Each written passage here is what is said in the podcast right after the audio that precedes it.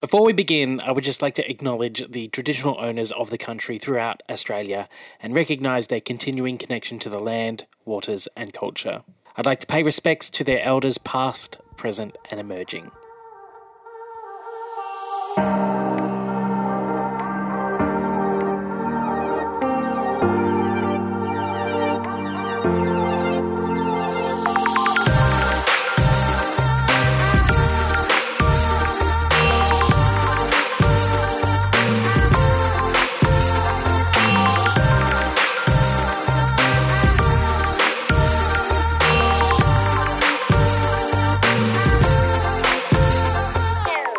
And welcome to the Livewire Podcast.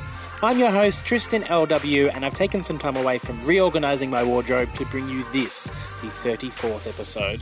The Livewire Podcast is for our online community of young people living with an illness or disability. It is a site where you can log in and share what's been happening in your world, connecting with other young people, participating in fun, interactive live streams, and there's always some pretty great competitions going on. We're always very welcoming of new members, so if you are interested and are not yet a member, do head along to www.livewire.org.au if you are in Australia, or www.livewire.org.nz if you are in New Zealand and you can create an account. This podcast is designed to keep you connected to Livewire wherever you may be. You could be travelling to school or uni, waiting around in the hospital, chatting along in the Livewire chat room, or doing some online shopping for some cool new fashion trends. On this episode, the fantastic Tommy LW has a chat with Matthew Skerritt from Every Human, an NDIS company that provides adaptive clothing for people with illness and disability. I also jump into the vault and grab a past interview, this time with cosplay builder Alt F4. But first, let's jump into the community roundup.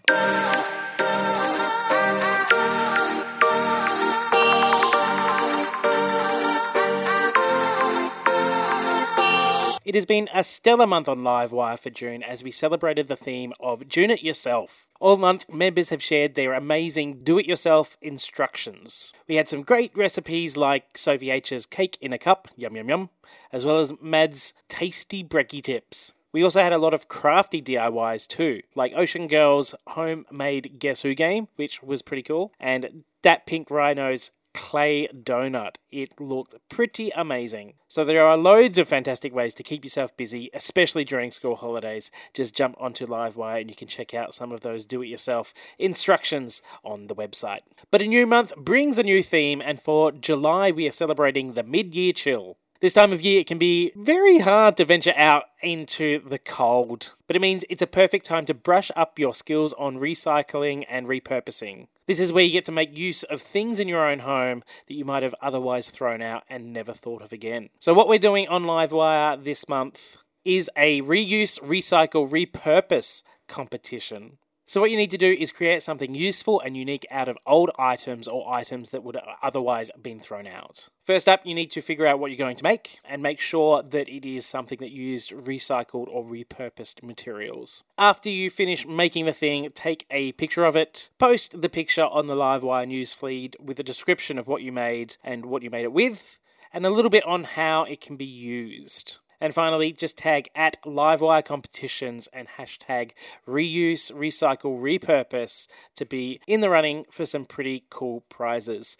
Entries will be closing on the 31st of July, so get your entries in, have a bit of a think, and make some really cool crafty things that you can use around the house. And if there's anything you've been working on you'd like to share on the Livewire podcast, we'd love to get content from our members. You might be a bit musical and want to share a song that you've written or performed, or even if you've written a bit of an article and want to share that, I'm more than happy to include that in the podcast. All you have to do is send me a message on Livewire or email livewire@starlight.org.au.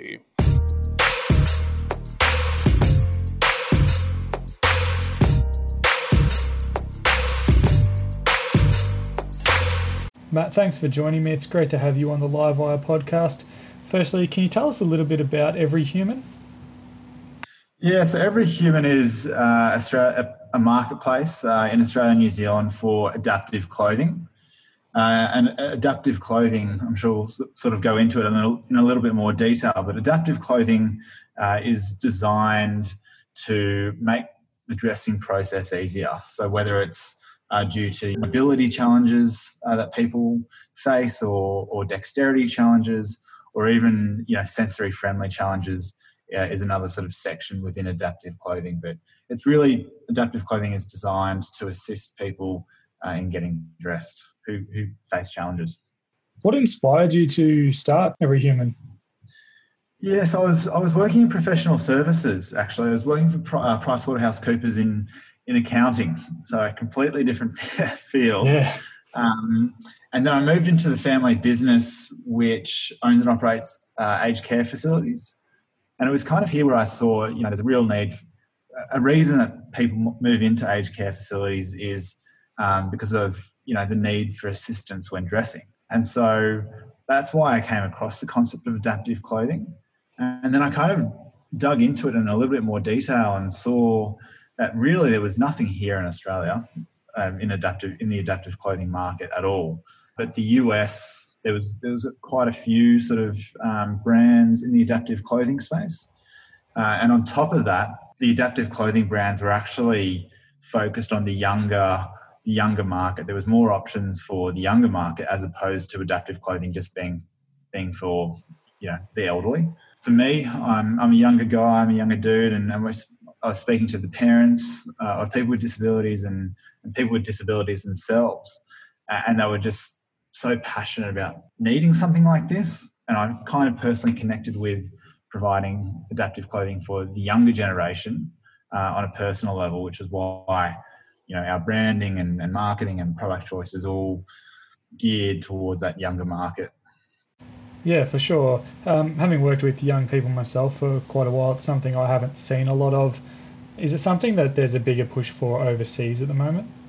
Yeah, I think even globally, the adaptive clothing market is still well and truly in its infancy. In the US, there's you've got Nike with an adaptive shoe or adaptive shoe range. You've got Tommy Hilfiger with an adaptive clothing range. And they're the two big names that everyone knows that have actually moved into the adaptive space. There's a couple of other bigger brands, you know, like Billy Footwear, who we've now got on board here in Australia.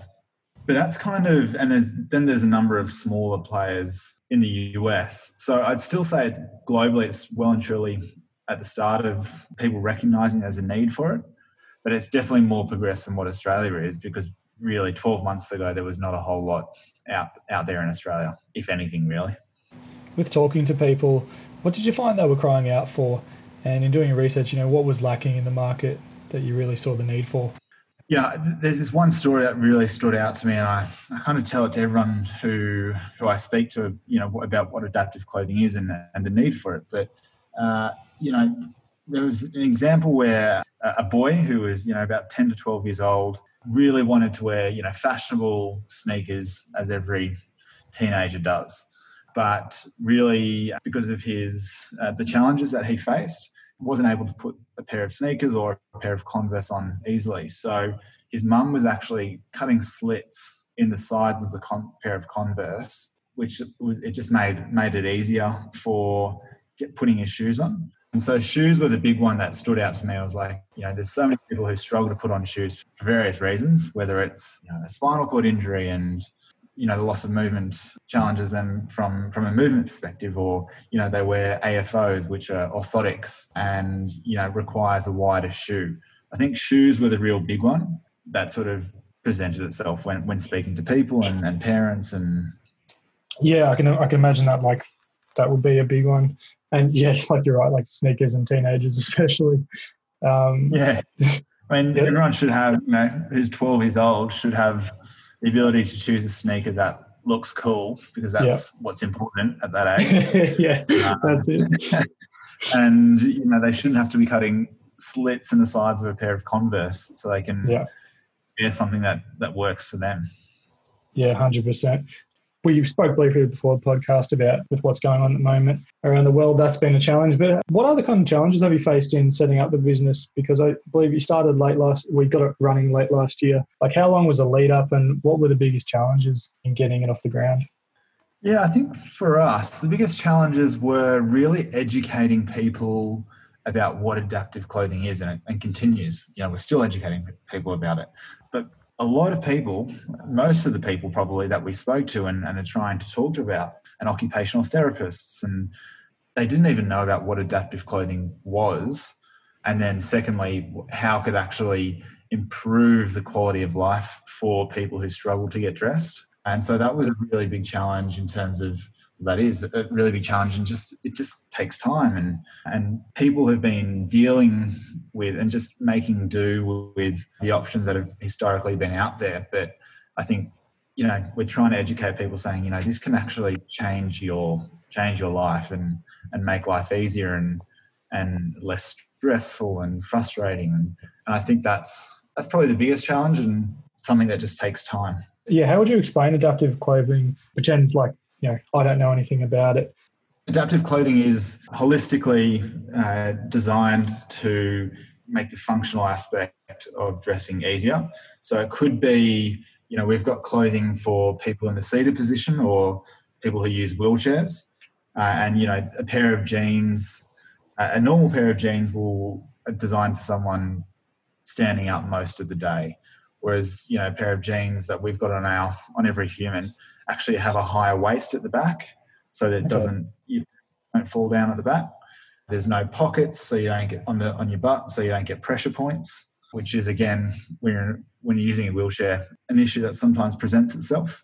We've got button-down shirts with magnetic closures that actually replace buttons, so reduces the need for people to do buttons who have dexterity challenges. And we've got shoes which have a zip. They're amazing, the Billy Footwear shoes, which actually go all the way around the shoe and open up. So someone can place their foot directly in the shoe without the need to sort of trying to squeeze your foot in. And there's no need to do laces, and it's just an amazing shoe, really. It's an easy-on shoe. But it also supports AFOs and they're probably the big ones. Sensory-friendly clothing is also, you know, for people with sensory processing challenges. That's another category of clothing which we don't yet have, but we will.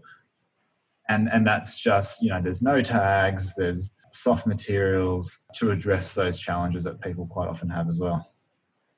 Yeah, that's amazing, man. Like, you know, I've looked through the products and that, so I've seen it. Yeah, if someone didn't know about those clothing, that would be life-changing for, I can think of dozens of people that would be life-changing for.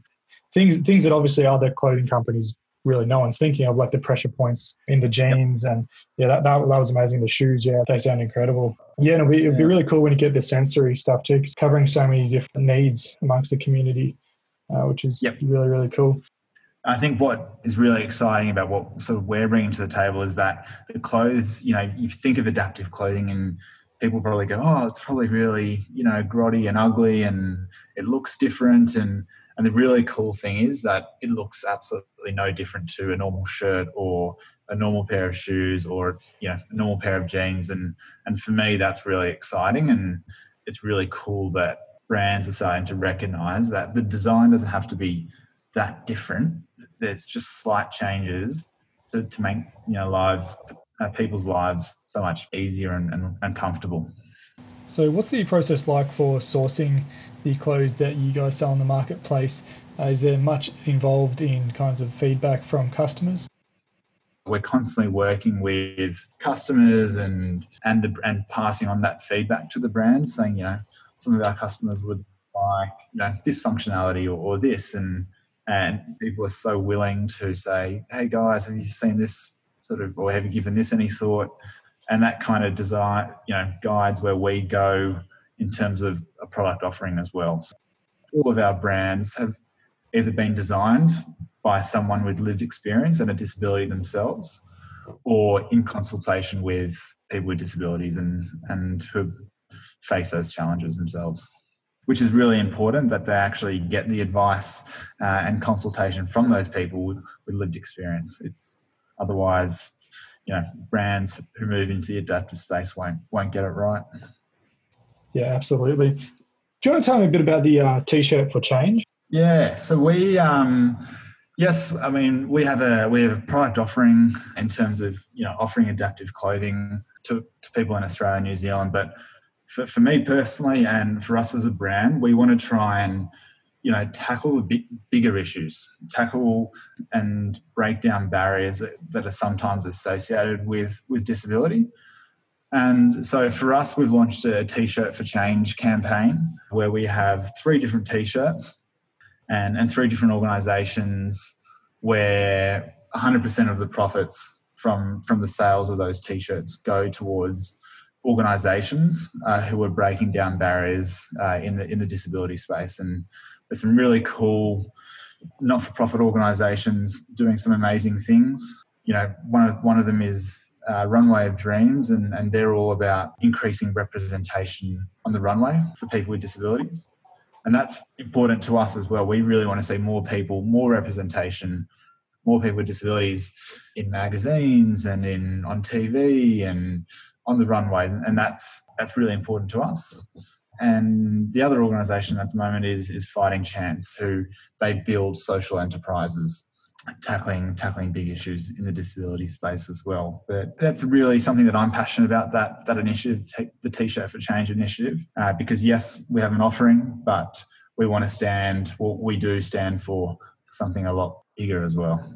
Yeah, absolutely. And one of the things that stands out when you're talking, then you're saying we want to see more people, you know, different abilities on runways and in fashion. You look at the Every Human site, and I'm looking at people of, you know, different abilities. I'm like, I'd buy that T-shirt, I'd buy that shirt.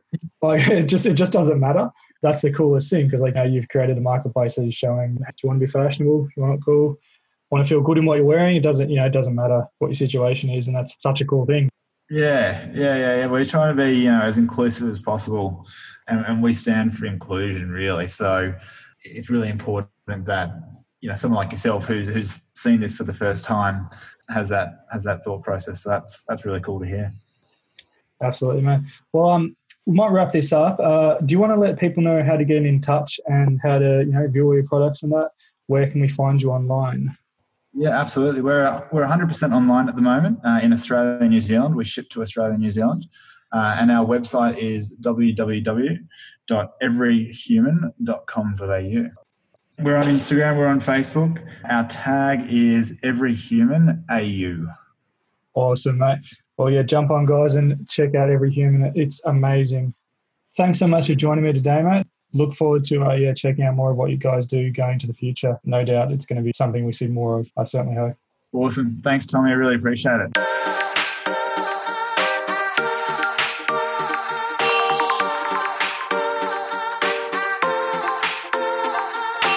I'm so delighted to welcome to the podcast Steph, also known as Alt F4Cosplay. She is currently the Victorian Cosplay Champion and will be competing later this year at the Oz Comic Con Australian Championship. Steph, welcome to the Livewire Podcast. Thank you. For our members that might be new to the world of cosplay, can you just talk us through what cosplay is? Cosplay is a cross between costume and play, so a lot of the time it's replicating costumes from video games or movies or anything really pop culture-y, and then generally hanging out at conventions and doing a lot of photo shoots and just being awesome and all sorts. Can you tell us a bit about yourself and how you got started in cosplay? I started maybe just over 5 years ago. I've been a gamer pretty much my entire life. I saw my first cosplay, what's called a music video kind of thing, where they do a montage of all different costumes at conventions, and I saw the one from BlizzCon in like 2013 or something, and I'm like, how have I never seen this kind of thing before? This is amazing. So I kind of got started after that, making my first one, which was pretty terrible, but everyone's first one's pretty much are, because you don't really have any like skills or tools or anything. And then about 2 years in, I started competing in the championships, which I've done for 4 years now. So you were a bit of a gamer to start off with. Have you got any favourite video games? I mostly just play anything Blizzard. So I play Warcraft pretty heavily. I'm into reading and all those kinds of things, and I play a bit of Overwatch and stuff when I want to take a break from Warcraft, a little bit of Starcraft, a little bit of Diablo. Now we got a few questions from our members. First one comes from Stacey, who asks, where you get your inspiration for your costumes? So it can come from a few different things, whether it's seeing someone else make the costume that I think, hey, I would love to own that kind of thing and wear it. It looks like a whole lot of fun, or it could be I need a challenge, so I'm going to find something really big that I haven't done before, or something that requires more structure than just a human body.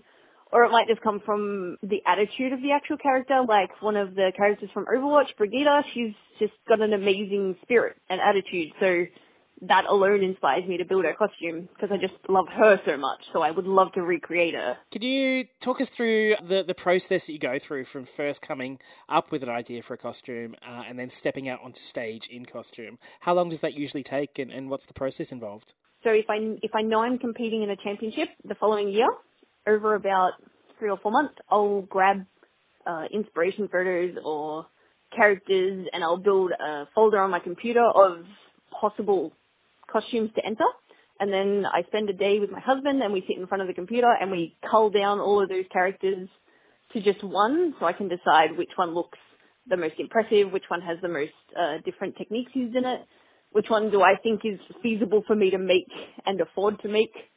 And then after I've decided on the character, I then go and I buy anything I might need from overseas because I can't guarantee that they'll be here within a month or two, so things like wigs and undersuits or boots or something I might need that might take the longest to get here, I do first. And then I buy all of the materials that I need, so foams and glues and anything else I might need. I always start at the breastplate area because it becomes the structure for the entire build. Everything straps to that, so I do that first, which kind of defines the way that I'm going to do everything else on the build. I then craft for maybe 4 months, depending on how intense the build is. 4 to 5 months of building and painting and strapping and everything. And I try to be done a month before the comp so I can get my entry in on time. I then apply, and then within the week before the championship, you find out whether you've made it or not. So it's a lot of building with of uncertainty of if this is all going to pay off kind of thing. And then a week before I get my application approved. And then on the day, it's a lot of stressing and no sleep the night before.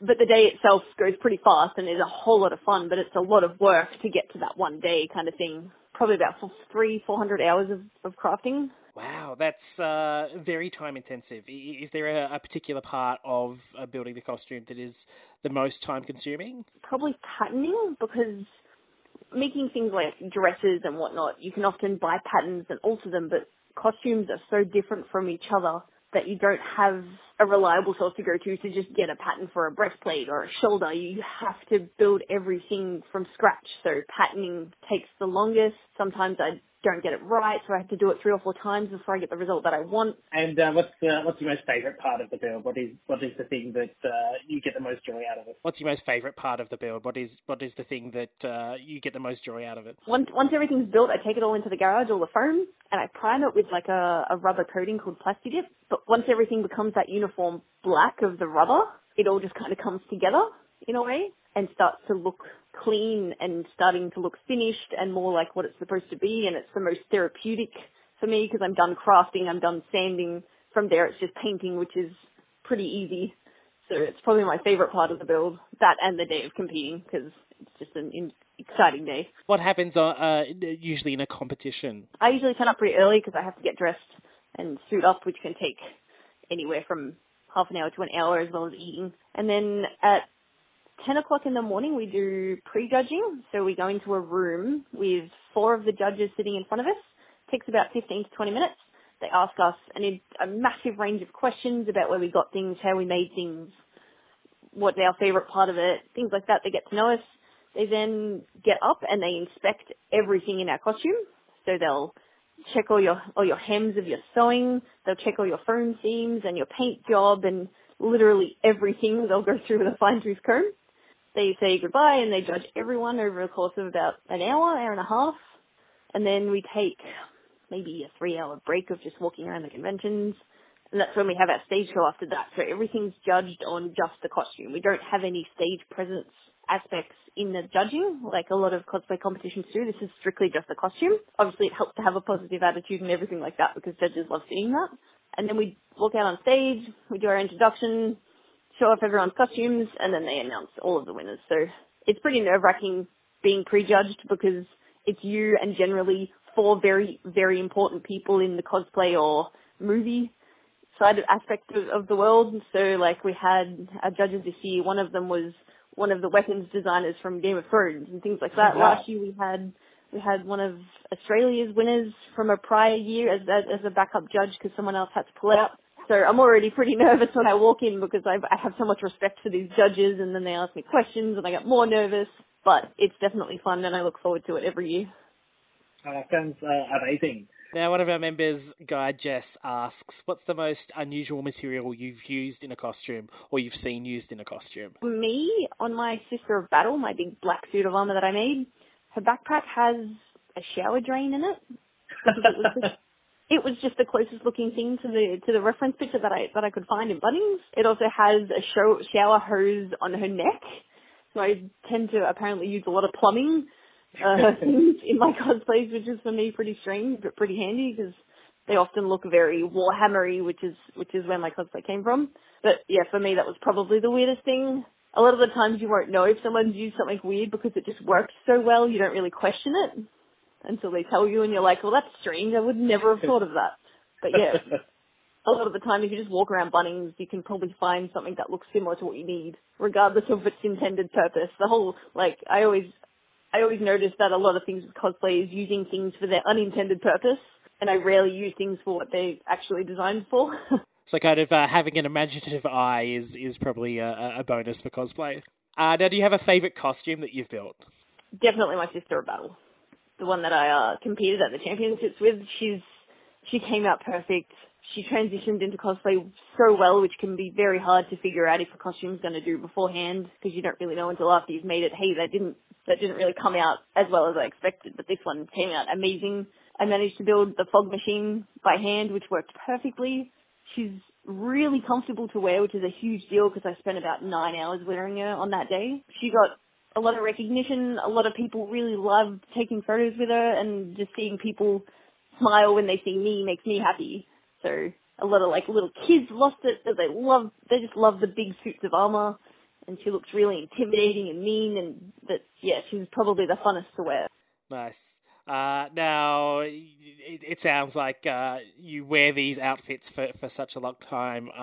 Does it get really uncomfortable, or is that part of the process, is making something that is really comfortable to wear for such long hours? I always try to consider, hey, I don't know how long I'm going to be in this without being able to take it off. I try to always make sure my feet won't get sore. Sometimes my neck gets sore because positioning of a lot of armoured collars can be a little strange, or I won't realize that I'm holding my shoulders up in a certain way until the next day when they're incredibly sore. Like, I've worn a costume that had big shoulders, and because I was walking around a full convention, I didn't realize I was actually holding my shoulders towards my neck the entire time. But I didn't even realize until the next day when I'm like, hey, why am I in so much pain right now? I try to always put on a piece of armor after I've made it and make sure it's not digging in somewhere or is extremely tight or constricting me or anything like that. There's always going to be a little bit of uncomfortableness because wearing armor for 9 hours is going to hurt pretty much regardless of how hard you try. I do my best to make sure I can go to the bathroom or reach my face. Like, I've had costumes where I've had a helmet, a part of it, but I couldn't actually reach my head, so relying on other people to take my helmet on and off was becoming a very big deal after a few hours. Do you have any advice for people starting out in cosplay or starting to build a costume? Probably to do as much research as possible. There is so much online to help learn techniques and things like that. That was because there are classes you can do, but nothing will teach you as much as how much content's on the internet right now for it. So there's so many YouTube channels, Patreons, and Instagram accounts even, with just the basic tutorials to get you started kind of thing. And definitely researching the costume you're going to make to see if someone's done it before, see how they did it. Starting off with cheaper materials, then, because I use a pretty high quality foam, but it's 4 times the price of, say, foam floor mats from Bunnings, the kind that puzzle together. You can buy those for like packs of 4 for $12. And they're a great way to start with foam smithing, because if you make a mistake, it doesn't turn out too expensive that you've wasted foam. They're pretty durable. They can be a little bit full of holes sometimes, but you can usually work around it. It makes you less afraid of making a mistake and having to throw out a material, because I hate waste. So I hate when I make something and it didn't work and I'm like, well, now I have to try to find a way to reuse this foam because I don't want to throw it out because it's expensive and it's a material and I don't want to fill my bin. Working with something really cheap to begin with, cheap silicon, cheap foams, makes everything less intimidating to make a mistake. And mistakes are such a huge part of cosplay because there's a good chance sometimes you're the first person that's ever tried to make a certain costume, so you're probably going to make a mistake because it's very hard to get it right the first time, and very few people do. What other cosplayers out there do you admire? Do you have a favourite costume that you've seen someone else create? The cosplayers that I have looked up to for the past 4 or 5 years is probably a husband and wife from Punished Props, Bill and Britt. They taught me a lot about the basics of making things out of foam and making suits of armour and strapping. I've always loved Lightning Cosplay because she's very creative and her work is immaculate, and I strive to be like her every day. She does it for a living. She's incredibly talented. And also Kamui Cosplay. She's another one that's very creative, and her partner paints incredibly well, and just everything they do seems so spot on every time. And they just get it right the first time, and it comes out amazing, and they're just incredible, and I've always looked up to them. Favorite cosplay I've seen is probably something that a guy from SKS Props built. He built an orc from World of Warcraft, but instead of just building the armor like most people would do, he went with upholstery foam and built the entire muscle suit underneath it as well. So he was 8 feet tall and really wide and could walk around still, but he had the body of an orc underneath his armor. And it was probably something I want to strive to be able to build, something really big and impressive that takes a lot of different materials. Now, there's such a great collaborative community of cosplayers out there, as well as a huge fan base following. How have you found putting yourself and your creations out there online and the reactions you've gotten? It's probably one of the least scary things to do with cosplay because the community is so accepting and different, and we don't really shun anyone for something or other, or not liking something, or you can like whatever you want and you can make whatever you want, and there'll always be someone who will appreciate it. The community is nothing but supportive and helpful, and if you need to find something, there will always be someone that will offer ideas on how to do something. Like, I'm part of a group on Facebook where just the other day I posted that I'm looking for something clear to put in a shield, and I received over 60 comments of just different ideas and places to buy things and different ways to do something, because we all know when you start off, you just have no idea. You don't know how to do things or where to buy things, so everyone's been in that position and will offer help to someone in that position because they know what it was like to be there, to not know where to get something or how to make something. So the community all over the world is just incredible. I have friends that try to help me from different countries with ideas of products that they have, things like that, because it's just, we're so inclusive and we're so different that we kind of understand each other really, really well. So anyone that tries to be negative is gotten rid of pretty quickly because we just don't really have that kind of thing, room for that in our community, you know. What happens next for you? After my competition in Sydney, I'm not sure. If I manage to get first place in Sydney at Oz Comic Con, I will be representing Australia in Chicago in March next year. If I don't win, then I'll probably start building something the next day, just because I can't not build. As soon as I got home from my competition, I started building Brigitte from Overwatch because I just need something to be making at all times and something to be thinking about, something to fill my head when I'm not doing anything. Now, for our members who are interested in seeing some of your creations and your work, where can they follow you? I have an Instagram, AltF4Cosplay, and I have a Facebook page, which is also AltF4Cosplay. Pretty easy. All the best for your competition in Sydney. We're all going to be rooting for you. And thank you so much for taking some time to talk to us today. No worries. Thanks for having me.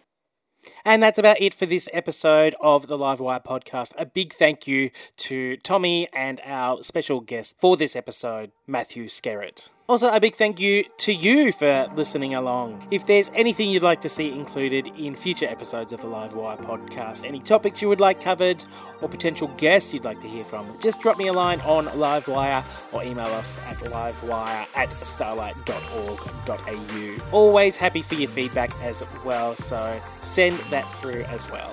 Until next time, I'm Tristan LW and hope to chat to you soon on livewire.org.au.